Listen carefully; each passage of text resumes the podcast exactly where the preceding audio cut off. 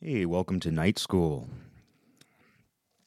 Uh, I got a coffee here from a gas station, and uh, I recommend checking out the coffee episode from a couple weeks ago for more context, for more coffee context.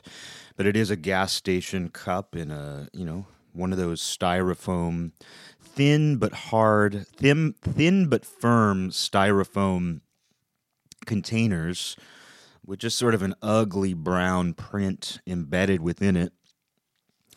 And it's about 80% French roast and 20% extreme buzz. And I'm kind of hoping for this episode to follow a similar ratio, uh, minus the French. I don't want anything French on here. Uh, but uh, about 80% roast and 20% extreme buzz is exactly what this show needs to be today. It's exactly what it needs to be today.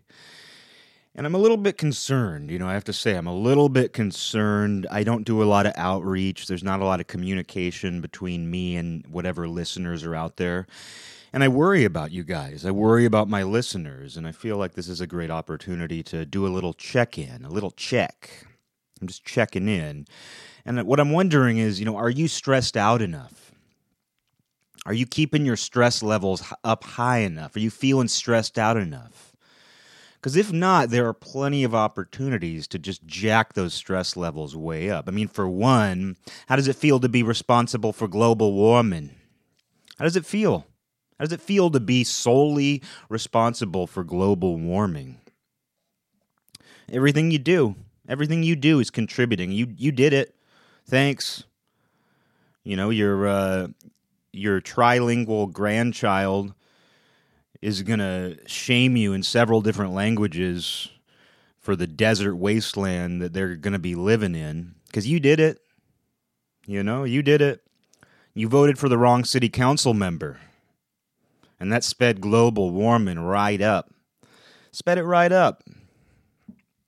Uh, you know, but there are plenty of opportunities throughout the day. If you're not stressed out enough, there are plenty of opportunities every day.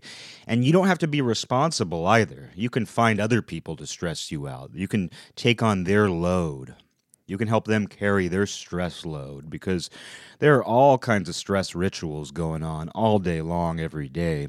It's almost like a church service that never ends. They've got it going every day, all day, and it's they're stress rituals truly are rituals too. I don't use that term lightly. It's not like a light French roast, you know, it's a heavy duty roast. Uh, there are, uh, you know, the, the stress is very ritualized, you know, and oftentimes it feels scripted, it feels, uh, it's predictable, it's formulaic. It, it's all of those things. It's very ritualistic. It's very ritualized. It's almost like once stress has been invoked, once stress has been manifested, there's a process that we must follow. And you can be the master of ceremonies if you want. You can be the MC of the stress ritual if you'd like.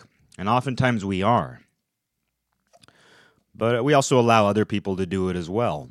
And if there's one thing you can't do during a stress ritual, uh, you can't do anything except be stressed. If you if you say or do anything that indicates that you're not feeling that stress, that's sacrilege.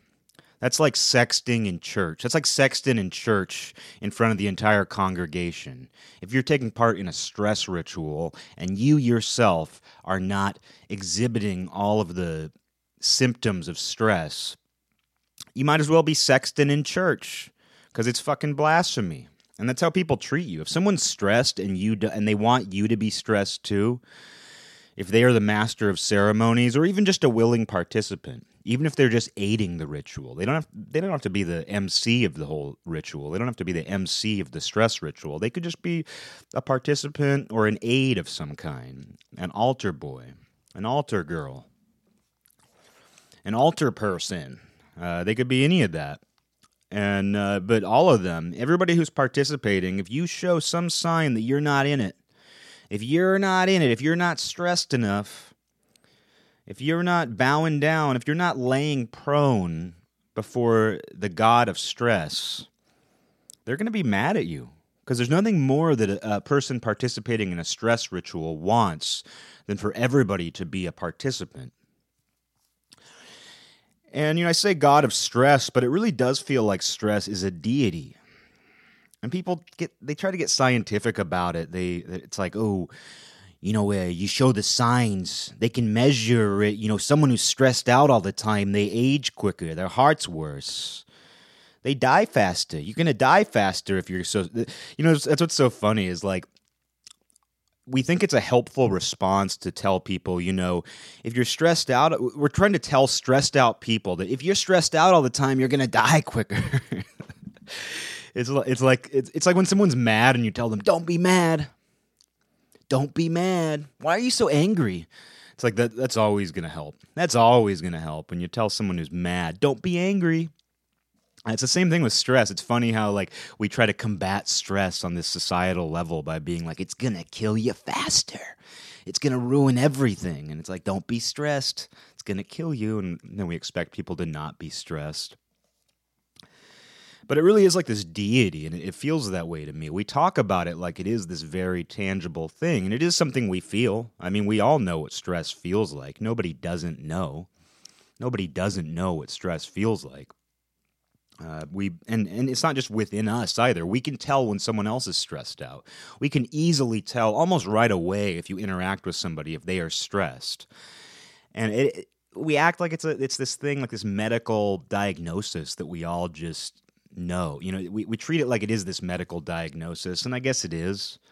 I guess there are ways in which you can measure it, but you don't really know.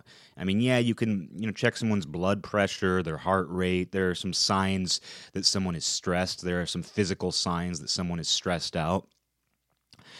But it, I feel like it's a little looser than that. Uh, and it does feel to me like some sort of evil deity, like some sort of evil Hindu god, the you know that represents stress. And when you look at these, you know, Hindu gods or any collection of deities, it could be any mythology, you know, you do see them representing traits like that. It's like this one represents wrath. This is the the deity of, you know, uh, loving compassion when you look someone in the eye after twilight. You know, it gets hyper specific. These the the purposes, the functions of these deities get hyper specific. So I don't see why there isn't just a deity of stress and I would say most likely, you know, in ancient times, people no doubt experienced stress. Stress isn't new. Although we kind of act like it is. Like modern society's made us so much more stressed. Life is so much more stressful since we got cars and, and got texts. Life is so much more stressful since we started getting sects in church. You know, it's just so much more stressful. Our life is so much more stressful. It's fucking always been stressful and and just a history book is evidence of that. Everything is everything is evidence of that. Everything is evidence of the just mounting stress of humanity throughout the ages. And even where stress doesn't exist even those little pockets where you see that there was no stress oh it doesn't look like there was any stress here you can still see that like so much was being done in opposition to stress. When there's the absence of stress, it's almost like it's still there. It's almost like well you can see where what they were doing was they were effectively able to combat stress. It's almost like finding peace in a history book where it's just like, oh, during, here are the times where there wasn't war, but you can still sense war looming over everybody's shoulders. It's almost the same thing with stress. But we do treat stress like it's some sort of deity, and we just kind of take it for granted. It's this, you know, invisible, intangible thing, and and we're all just like stress. You, uh, you seem stressed, and we think about it all the time and we talk about it all the time and we participate in these rituals every day almost you know if you're if you're not careful if you're not actively combating it if you're not actively trying to find that peace between the war uh, those those little moments of rest you know you can easily get sucked into it every day. And it could be the same stress, it could be new stress, it could be any new stress. Oh, you feeling some of that new stress? Or is it the old stress? Is it the stress that's just lingered in the bones of your family for generations? Or is it new? Have you found something new to stress out about? A new ritual? Let me. Oh, you, you found a new stress ritual? Let me participate. MC, you're now my new MC. I need I need somebody else. I need a teacher. I need a teacher. I need a, I need a, a master who can teach me how to be as stressed out as you. Uh, but yeah, but invoking that deity, you know, it it does feel almost like it's sort of like demonic possession. And I think in olden times, when people talk about demonic possession, you know, I don't think they were just talking about schizophrenia. You know, because I feel like we make that assumption where we're like, oh, you know, when when people used to talk about demonic possession in old times, they were really just they didn't have a word to describe. They didn't know how to describe schizophrenia. They didn't have psychology, so they didn't know what schizophrenia was, and they called it demonic possession. Well, a lot of times I feel like they were probably just talking about stress too. you know, they were probably just talking about something as simple as stress when they were like, she was just consumed by a demon. She was possessed by an evil spirit. And really, it was just she was so stressed out all the time that she was hard to be around. Uh, but you know why? Why isn't? Why can't we treat it almost like a deity? And uh, why can't we recognize that we participate in these little rituals? But it is funny if you've ever been in that situation, which we all have, like whether it's at a job, it doesn't matter what it is. You might even be the only one really carrying the burden like if you've ever been in a disciplinary meeting at work where you're the only one who's in trouble or anything like that and there's this this burden of stress like like your boss and like HR they're stressed out because like they like you or whatever or they just they they're not comfortable punishing you or they're not comfortable doing this or that and you're the one who has something to worry about. But if you're not stressed out in that situation people are really like what the fuck is wrong with you you're being punished you know or, or just anything. I mean it could be any situation professionally. It could be you know just when you know people are panicking. You gotta get this done. You gotta get this done.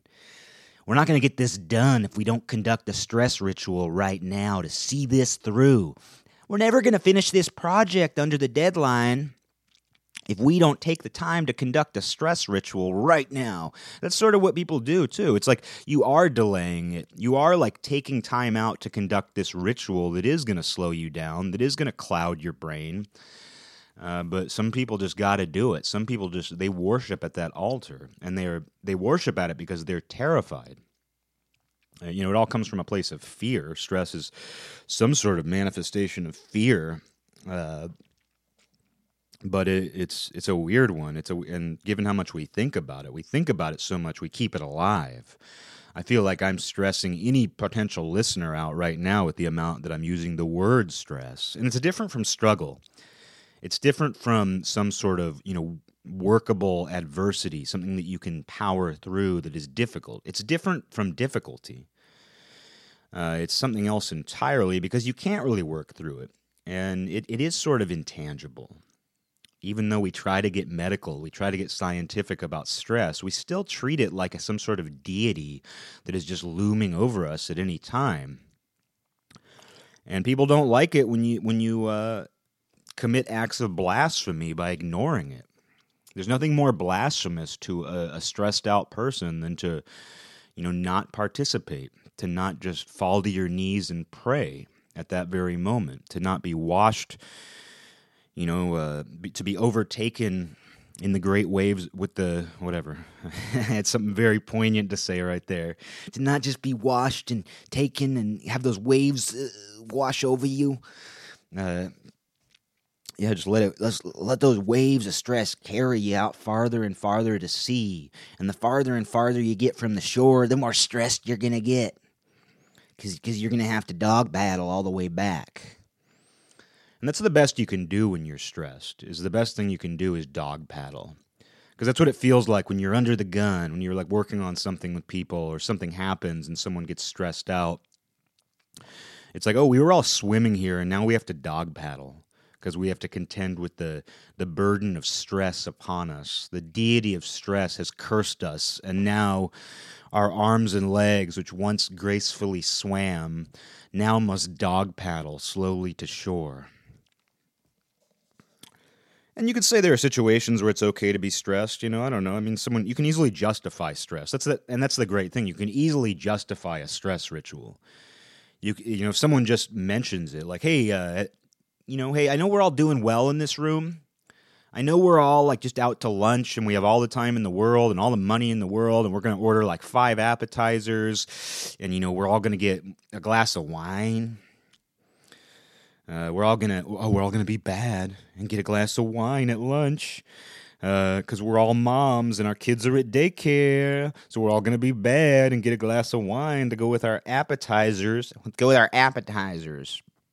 We're gonna just order everything because we're just having a leisurely good lunch with not a care in the world. Oh, they got your order wrong. They got your order wrong. They forgot to bring out the uh, the mozzarella sticks. They, they forgot to bring out the mozzarella sticks. Jeez, I'm not going to tip them. I'm not going to tip. We didn't get our mozzarella sticks. I'm not going to tip them. Oh, you know what? You, this wine, it, it, it's kind of, it, it's a little, a little too warm for me. It's a little too warm. You know, you can find any opportunity. That's a great opportunity. The best opportunity in the world for a stress ritual is when you have all, no care in the world. When you're just, you know, living on uh, the world's dime. Uh, you know, that's the best opportunity, and people will do that all the time. Oh, you're going on vacation? You have the financial resources and the time to go on a vacation to Hawaii, to Hawaii, well, you better find a way to get stressed. You better make this plane ride miserable. Make this phenomena, phenomena, make this phenomenon where you fly across the sky to a tropical island to sit on a beach. Make this flight suck. Make it stressful. Worry about what the stewardess didn't bring you. Oh, all we got on here was all they gave us were peanuts. I wanted a steak dinner. I thought, oh, this is a plane. I thought it was the Benihana. Oh, these planes these days, they they just uh, they don't bring you steaks like they they don't bring you big uh, prime rib like they used to. They bring you peanuts. You know, it's it's, you can do it. You can do that if you want. You can even have see that's the, the, the amazing thing. That's how incredible this deity is of stress.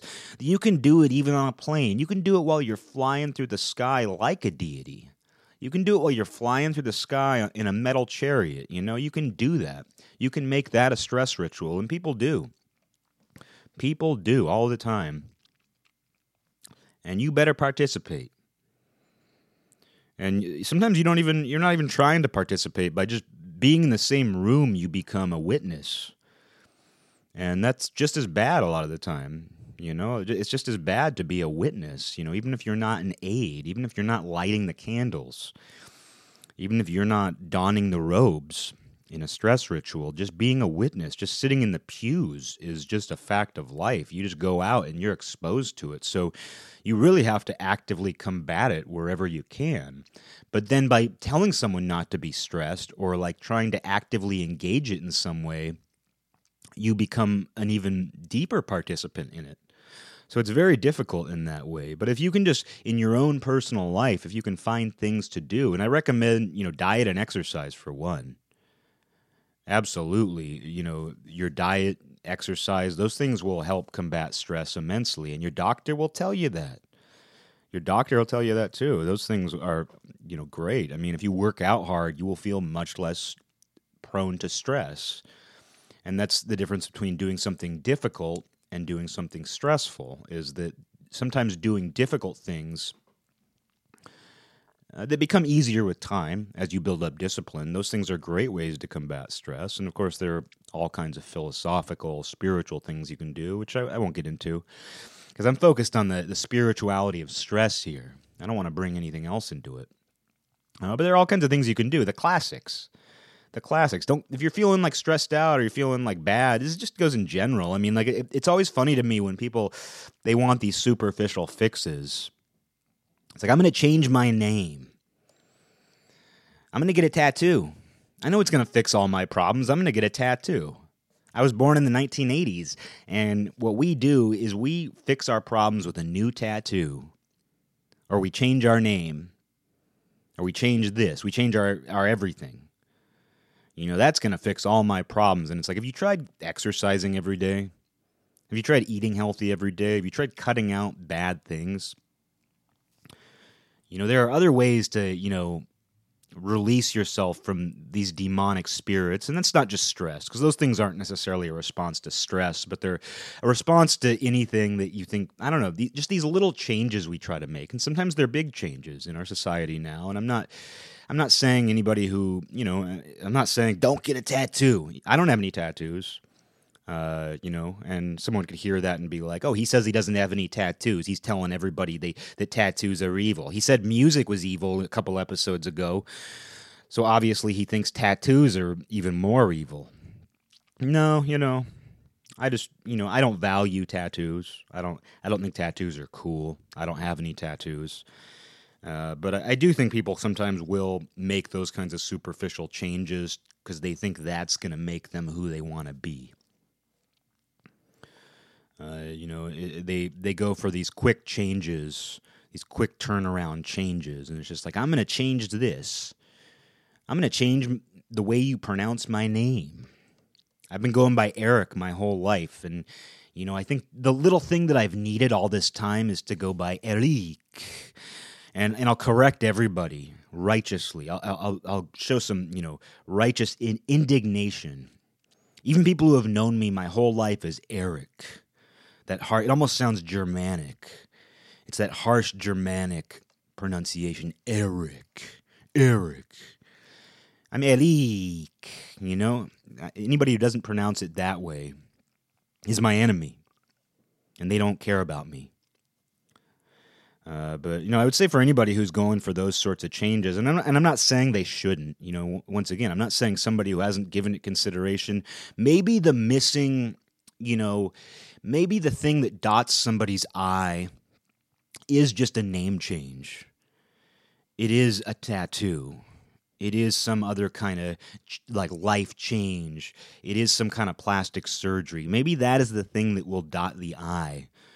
It's it's the little dot above the I that you've always been missing. It's like my name's Eric and the I has never been dotted. E R I C. The I just never it's never had a dot above it. But if I get a tattoo, I feel like that I is dotted. Maybe that's all I need. Uh, I'm gonna get a tattoo that says Eric, my own name, but the I isn't gonna be dotted. And then much later in life, I'm gonna get the I dotted, and it's gonna complete me. I'm gonna feel stressed until I get that I dotted. Uh, but no, I would say sometimes like I sometimes I, I, hear people like make these changes and they make these announcements and things. And and again, like I'm not this isn't an indictment of anybody. And you know, I'm just preaching what I need here. I'm preaching what I need. And just because I'm preaching what I need doesn't mean anybody else has to follow it. But this sort of thinking has worked for me, and I've seen it work for other people. So I, I can I wouldn't endorse it, but I can talk about it on my podcast. I can talk about it on my podcast without stressing anybody out.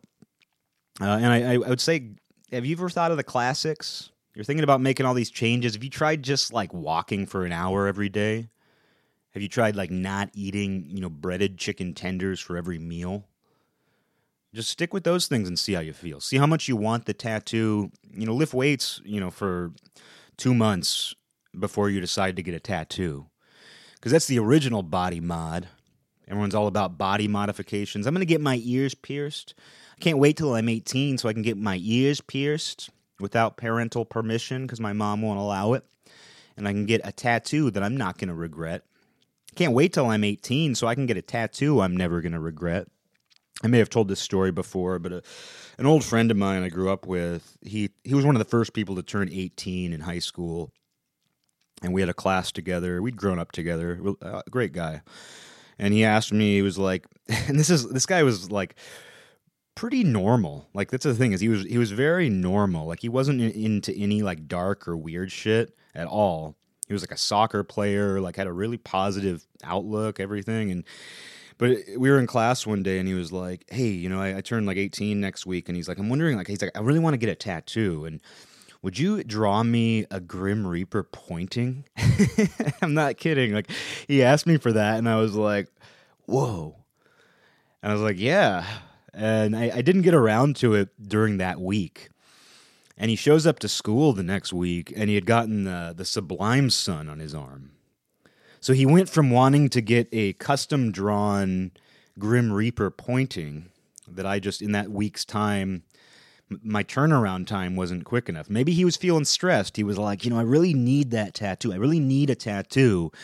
And my friend, you know, he's just not, the turnaround on this Grim Reaper pointing just isn't quick enough. So You know, I'm going with the Sublime Sun, which is like you know the you know the the which is sort of like the symbolic equivalent of of a Grim Reaper, right? Grim Reaper pointing, Sublime Sun. No, uh, I love it though. It was funny. Um, but yes, you know, sometimes it's like we just want that tattoo. That tattoo is going to complete us. But uh, you know, the original body modification was you know working out, gaining weight or losing weight. It's not just health. You know, eating a bunch of shit every day and getting really fat. That's body mod too. You got to acknowledge, you know, all these like earlier natural, you know, organic body mod. Like, what are you going to do? Like before tattoo guns were invented, you know, and I mean, granted, granted, people have getting been getting tattoos a lot longer than tattoo guns have been around. Um, you know, but before the very first tattoos ever existed, like was somebody just missing that? Were there people, were there cavemen like eons ago who died feeling really incomplete because they didn't get a tattoo? You know, they were getting some of them got fat though. Some of them got buff. Some of them, uh, you know, gained weight and lost weight. The original body modification, and I would say the same thing. You know, I, as much as I'm on a health thing, and I'm preaching what I need, I would say too. If you're really thin, you know, maybe, and you're, you're just like something isn't right. Something isn't right. You know, I'm just sick of being thin or whatever else. It's like try getting fat. You know, maybe that's what's been missing. You know, go with the go with the classics. Go with the classic body mod before you start throwing things on yourself, before you start cutting your earlobes off. Uh, whatever it is people do these days. Before you get your Adam's apple shaved down to a spike, before you get your Adam's apple, Adam's apple, before you get your get your Adam's apple pierced, try just going for a run and eating like uh, you know chicken with no breading on it in a salad. Just try that maybe before you get your Adam's apple pierced and see how you feel then. See if you still want to get your Adam's apple pierced. Um, but yeah, demonic possession. I, I, I can't help but feel like stress is a form of demonic possession, or it would be defined as such in simpler times, you know, because we don't live in simple times now. We know everything. We know how the universe was created and, and that it's expanding. We just know. We just know the, other, the Big Bang we can tell you exactly how the universe was created because we are two th- we are hum- we're humans in 2019 and we just all those people who had thoughts a thousand years ago all those people who had interesting thoughts 5000 years ago 10000 years ago eons ago all those cavemen who died miserable because they couldn't get a tattoo they didn't know anything. We know everything. We just know everything about everything and it's it's amazing. It's what's amazing about knowing everything about everything because we're human beings in 2019 and we have uh, the deity of science on our shoulders, in our heads. Uh, you know, because we have logic. Uh, you know, the nice thing about that is we never get stressed out and we're just feeling great all the time. That's the great thing about knowing how the universe was created and knowing everything about everything and being so right in the face of a history, uh, in the face of, of a history of just nothing but people being wrong or more or quaint or something. You know, that's a nice thing. We just don't get stressed out by the deity of stress anymore. You know, we don't deal with demonic possession because psychology was invented a couple hundred years ago. And you can go pay somebody a hundred dollars an hour to go like talk about your dad. It's so cool we don't have demonic possession anymore, but you can blame your father for your whole life and pay someone to do it. You can pay somebody to listen to you complain about your father, but you don't have to worry about, you know, evil spirits anymore because that's silly. Um now this is very dangerous thinking. Someone might say that. Someone might say that, "Oh, what you think there's de- such a thing as demonic possession? You think there's such a you think stress is a deity? You think stress is some sort of evil deity that manifests itself? That's dangerous." You're making fun of psychology and science? That's dangerous. It's dangerous thinking. I love when people say that, when people call things dangerous now. They just throw that around. Anything they don't like, any idea they don't like, it's dangerous. Yo, it's dangerous. Hey, this guy, he uh he cut in front of me a line. It's dangerous. You know what's dangerous is when you see on a wanted poster some outlaw and it says armed and dangerous, that's not referring to his opinions. It's referring to the fact that he's going to cut you, stab you, rob you, or worse. Armed and dangerous does not mean thinks things that you don't agree with. And it's funny though, because we, we throw it around. Everything's dangerous now. People are saying it's dangerous. Oh, that, that public speaker who says that uh, men should shampoo their hair before putting conditioner in in the shower is dangerous. And he's not including bald people in. When he talks about that, that public speaker, he uh, that professor, when he talks about he's telling everybody, uh, you know, put shampoo in your hair before conditioner. Uh, he, he's just not including bald people. And I heard he, uh, I heard he. It's not even just that he doesn't include bald people. I heard that he thinks. I heard that that professor thinks that that controversial professor. He thinks that men who shave their heads aren't truly bald. He's dangerous. Oh God, what a dangerous opinion. He thinks that men who shave their heads aren't truly bald. And uh, you know, and if you point out the stubble on a guy's head, you know, who shaves his head, uh, you know, you're dangerous too. What's funny about that is what's funny about. Uh, and then you have people too on the other side, and the other side of that is ridiculous too. Or then you have people like, "You gotta, dude, you gotta hear this guy. You gotta hear this professor speak. You gotta hear this guy. You know, he, it's gonna blow your fucking mind. It's gonna change your life, dude." I know you've been wanting to get that tattoo of the Grim Reaper because you think that's to make your life complete. But you gotta, you gotta go listen to this guy, man. He says this. He says, put shampoo in your hair and wash it out before you put conditioner in your hair.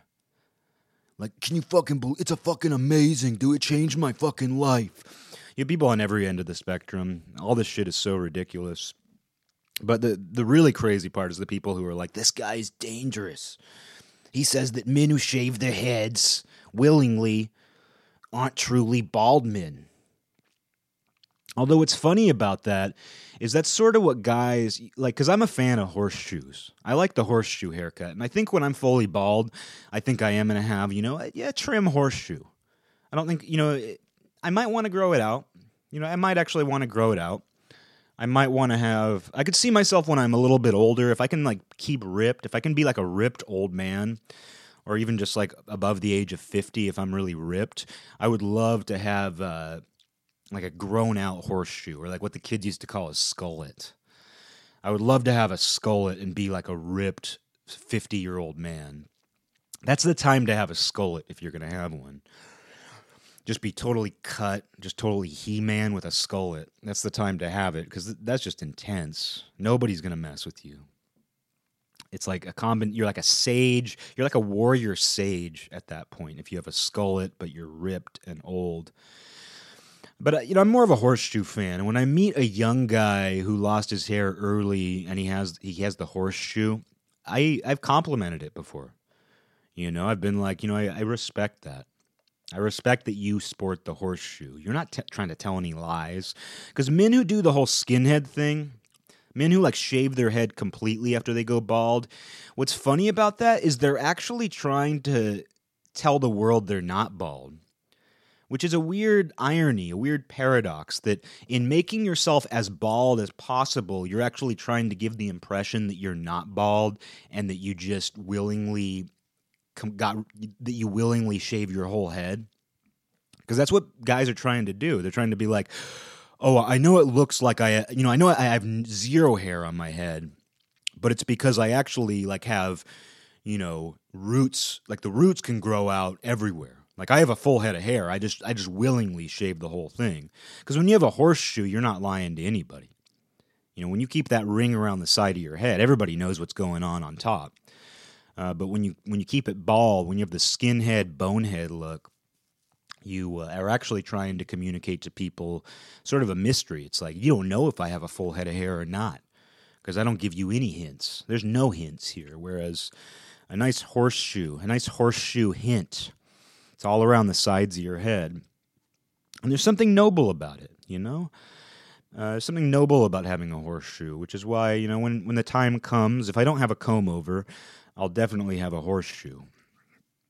and maybe later I'll grow it out. Maybe I'll be a ripped a ripped skullet. Uh, but uh, yeah, that is that funny thing about guys who are completely bald on top. In, in being as bald as possible, they're actually trying to communicate that they actually have hair buried deep beneath the folds of that bald head, and they just they're just in control of it. You got to show control, dude. You got to take control, man. You got to take control by hiding the fact that you have a horseshoe on the sides of your head, because that's how you take control no, you got to get hair plugs, man. Uh, I love Joe Buck, the NFL announcer. He's so boring. He's you know one of the most boring, but he's also one of the most famous NFL sports announcers, Joe Buck. And his hair doesn't look bad. And I mean, granted, he has a team to style it, so of course, when you see it on TV, it's not going to look bad. And it wouldn't be noticeable to me otherwise. But I heard a story some years back that he had gotten hair plugs in the '90s so now when I see him, I think hair plugs, which is funny because I wouldn't think that otherwise. I wouldn't think, oh, he's look at those hair plugs. You can just see the plugs. You can just see the plugs. Sometimes you can, like Joe Biden, you can see very clearly that he got hair plugs. Because what's funny is men of a certain age who got hair plugs early on, it almost looks like a very thin, like hairnet over the top of their head. It's just, it's the weirdest looking thing if you actually look at hair plugs, especially older hair plugs. Them older hair plugs. My life's just not going to be complete if I can't get a tattoo and some hair plugs. Well, have you tried the classics? Have you tried sagging your pants?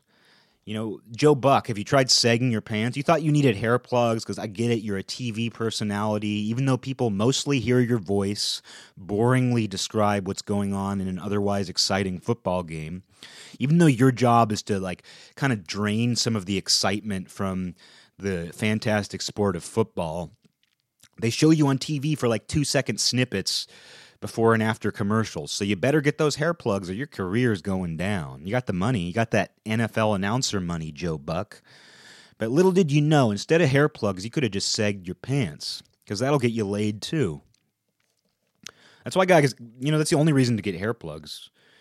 Dude, you're never going to get laid again. You're never going to get laid again if you get if you don't get hair plugs. Oh, what's the matter? You uh, oh, you, you worried you're never going to get laid? You better get some hair plugs and start sagging your pants. When men adopt young fashion trends, that's always so pathetic. When like older guys do start doing things like sagging their pants, it's as I've said before, as I said yesterday, I guess it was, you know, I totally respect some guy who was a wigger in junior high who just never stopped being a wigger, never stopped sagging his pants, but you know there were older guys probably in like 2001 who were like oh you know all those young guys are getting laid. I'm gonna sag my pants too. I'm gonna get hair plugs. But no I, you know i think it's more respectable to start sagging your pants than to get hair plugs.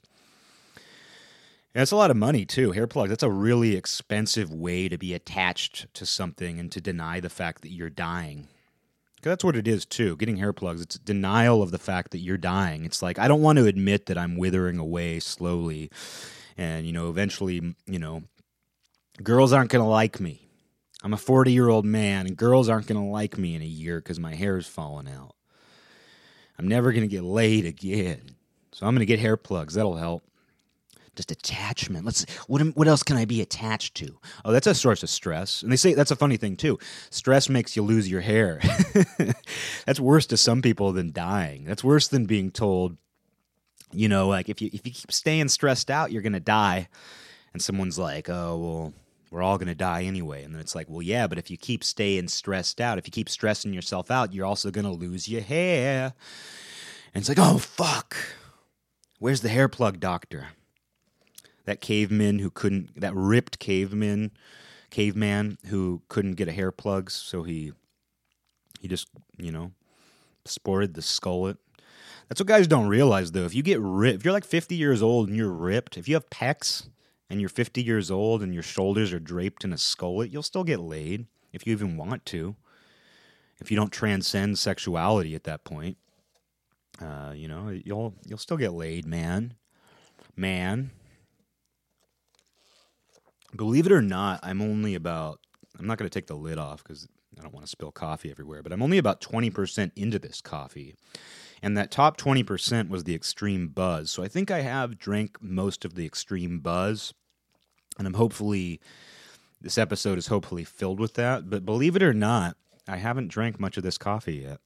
That ends up happening every time I make coffee and do a show. Is I think, oh, I'll drink this whole coffee, if not before the show, during the show, and that way I'll get like really amped up. But I get so amped up that on my own, I get that natural high uh, that I, I don't even drink the coffee. I got to remember to take more sips. You hear that? You hear that sucking noise? Jesus. Um, but uh, yeah, there's that idea, that fear of it's it's like I'm never gonna get laid again, so I need to get hair plugs. I need to do this. I need that tattoo. And uh, you know, and the thing is too is you know, with comb overs. I know I've defended the comb over, you know, more than once on here. I'm a defender of the comb over because it's not that guys don't know they're bald. I don't think that men know they're. I don't think that men are trying to pull one over on anybody. Literally pull that hair over. I don't think they're trying to convince anybody they're not bald. I think they just want something on top of their head. Because I think that's the thing that truly sucks about balding. It's not that you know you're really that worried about your looks. It's not that you're that worried about getting older it's that it kind of sucks to not have something on the top of your head. Because, I mean, we human beings manufacture things to put on the tops of our heads. You know, even when we have hair, we like having extra things on top of our heads, even when it's not functional. Because, you know, yeah, hats will keep the sun out of your eyes, they'll keep the rain off your head, they'll keep you warm. But we don't even wear hats most of the time for any kind of function. We just like the way they look. I'm going to get a cowboy hat because I like the way it looks. I'm going to get this hat. I'm going to wear this. You know, how many people wear beanies because it's actually cold? They wear beanies because they like the look. They get they get to participate in the beanie tribe. You know, they get to join the beanie tribe when they wear a beanie, when they wear a good old stocking cap. People like to have things on their heads, and men with comb overs are no different. Where having a comb over is just like, I just want something on my head still. I'm sick of hats. I just want something on top of my head. You know, don't make fun of me. And people are vicious about comb overs. You know, people are so vicious about comb overs. Like, just shave it, dude. Just shave it. Just shave your comb over, dude. Just shave it off. Who are you trying to? Who are you trying? Just shave the sides too. Just, just be a, be have just skin all around. Look like a baby, like me. Why don't you look like a baby, like me, instead of a, a distinguished gentleman with a bald eagle crown around the sides of your head. Why don't you just try to look like a baby, like me? Like a buff baby. Go to the gym, dude, and just shave it all off. Look like a baby. Uh, but, you know, people are so mean to men with comb overs, but it's like, how is that any different than a woman who's just in really heavy makeup? You know, when a woman just has way too much makeup, which is very common, you know, you see all the time women with heavy makeup, and people might say, oh, he's being mean he's being dangerous again by saying that there are women with too much makeup on because they're just doing it for men. They're just doing it because of the patriarchy. Women are wearing heavy makeup because the patriarchy has enforced such harsh beauty standards upon them that they feel they have to cake their face in uh, makeup. Well, why the fuck do you think men have comb overs? You know, I mean, why do you think men do anything they do with their hair? They're doing it because they want to get laid. They still want to get attention from women. Why do women wear tons of makeup? Because they still want to get attention from men. Everybody's doing everything for the same reasons. You know, everybody's doing everything for the same reasons. Men have comb overs because they think that women will like them more. Or at a certain point in time, they did when comb overs were new. You know, I talked in the last episode about how, you know, sagging was unprecedented to my knowledge before my generation. How the young men of my generation were like, we're going to be the first generation who sags our pants because we want girls to like us. And men are the same thing with comb overs. At a certain point, I don't know when it was, maybe it was like the 60s or 70s. I don't know when comb overs first started.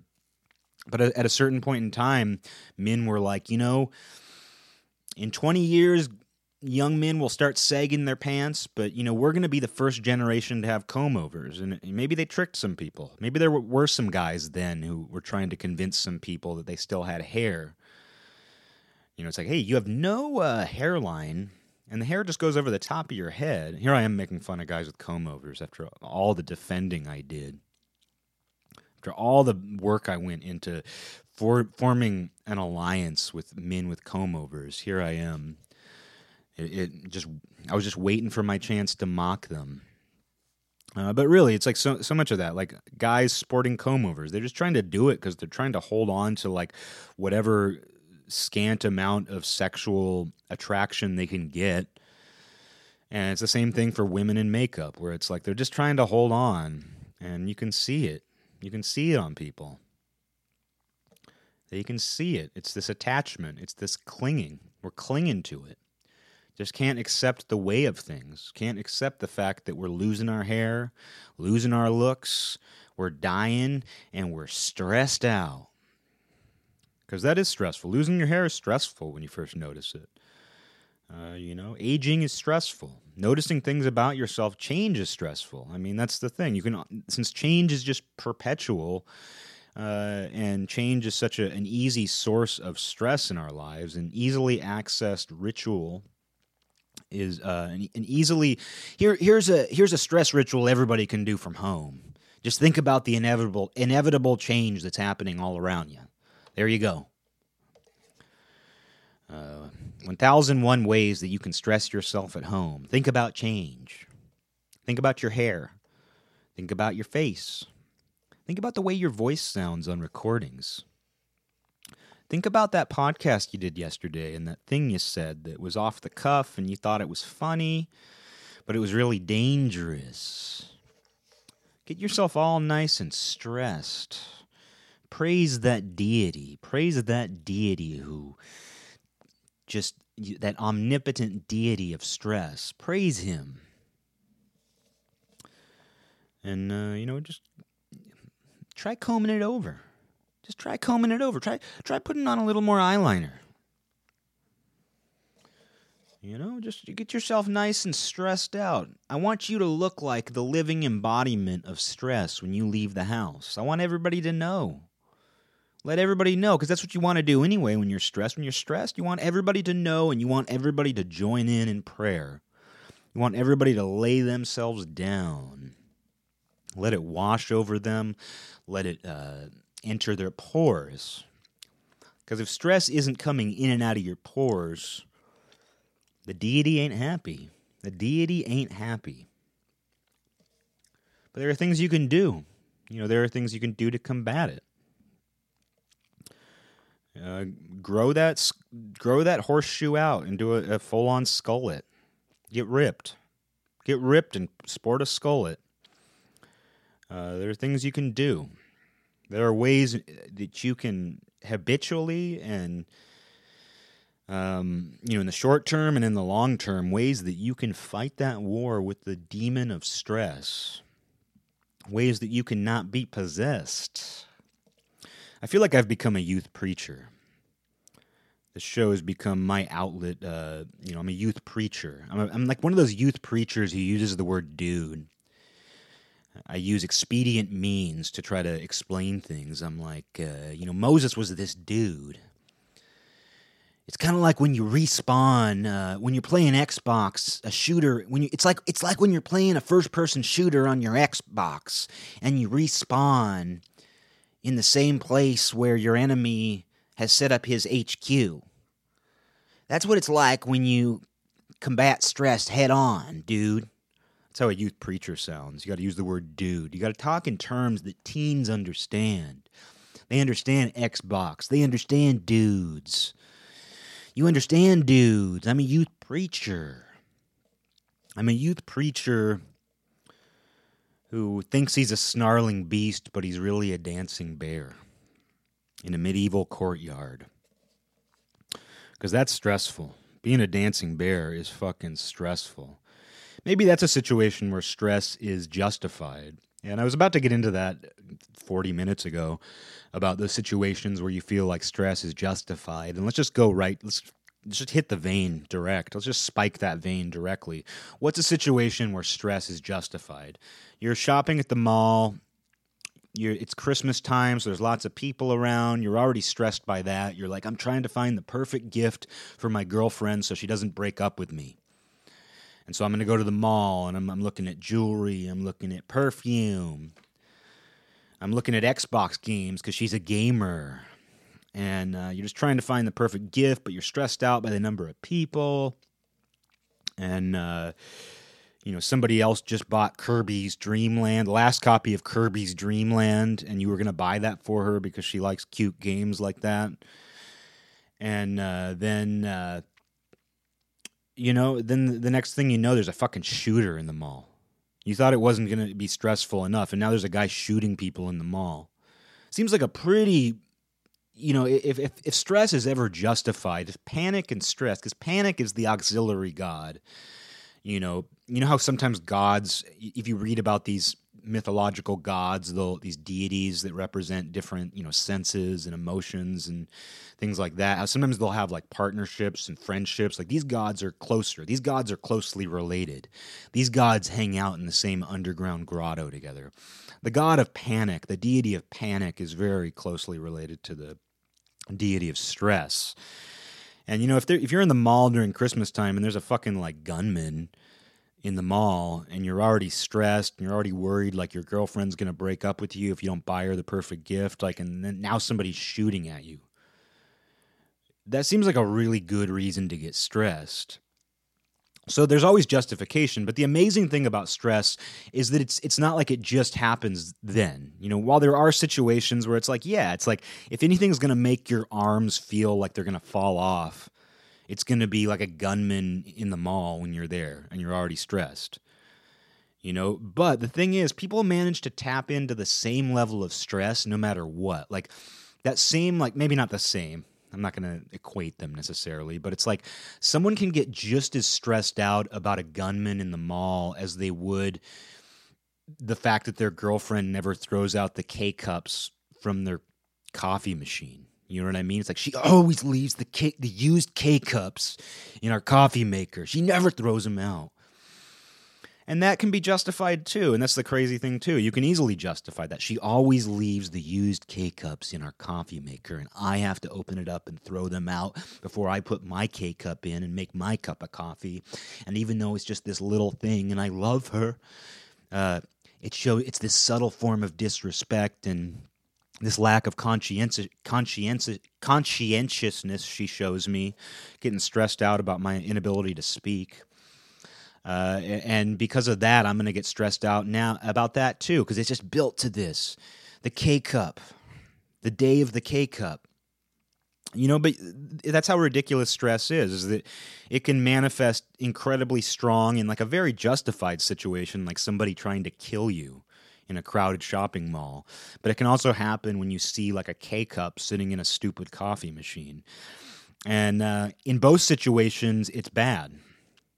Because that's the crazy thing about stress is even though it can be justified, even though that ritual can just be justified, this you know, even though you can light those candles whenever and wherever you are, it never helps with whatever it is you're dealing with. It never helps. Like if that gunman is in the mall, that stress isn't going to save you. That panic isn't going to help you. You're better off not experiencing it. And no, you're not going to be the person who's like, oh, you're stressed out because someone's shooting at you. Have you ever tried being not stressed when a gunman's shooting at you? You just you just need to follow your bliss and not be stressed out when someone's shooting at you. You know, you can't tell someone that. But if you can combat stress regularly, maybe you can be the person who reacts with some sort of uh, poise and confidence in that mall. Maybe you can help or, or even if you're just saving yourself, because I think that's really what you're doing when you combat stress. You might be able to help other people with their stress. I don't know. But if you can help yourself, if you can save yourself from the evil deity of stress, you're at least going to be able to run out of the mall. You're at least going to remember where the exit is. You're at least going to remember something. Because that's what happens when you get too stressed out is you forget. You go blank. The demon consumes you. And if going blank and forgetting just the basics of your surroundings and who you are, if that's not some sort of demonic possession, if that's not some sort of deity, you know, swallowing your soul, I don't know what is.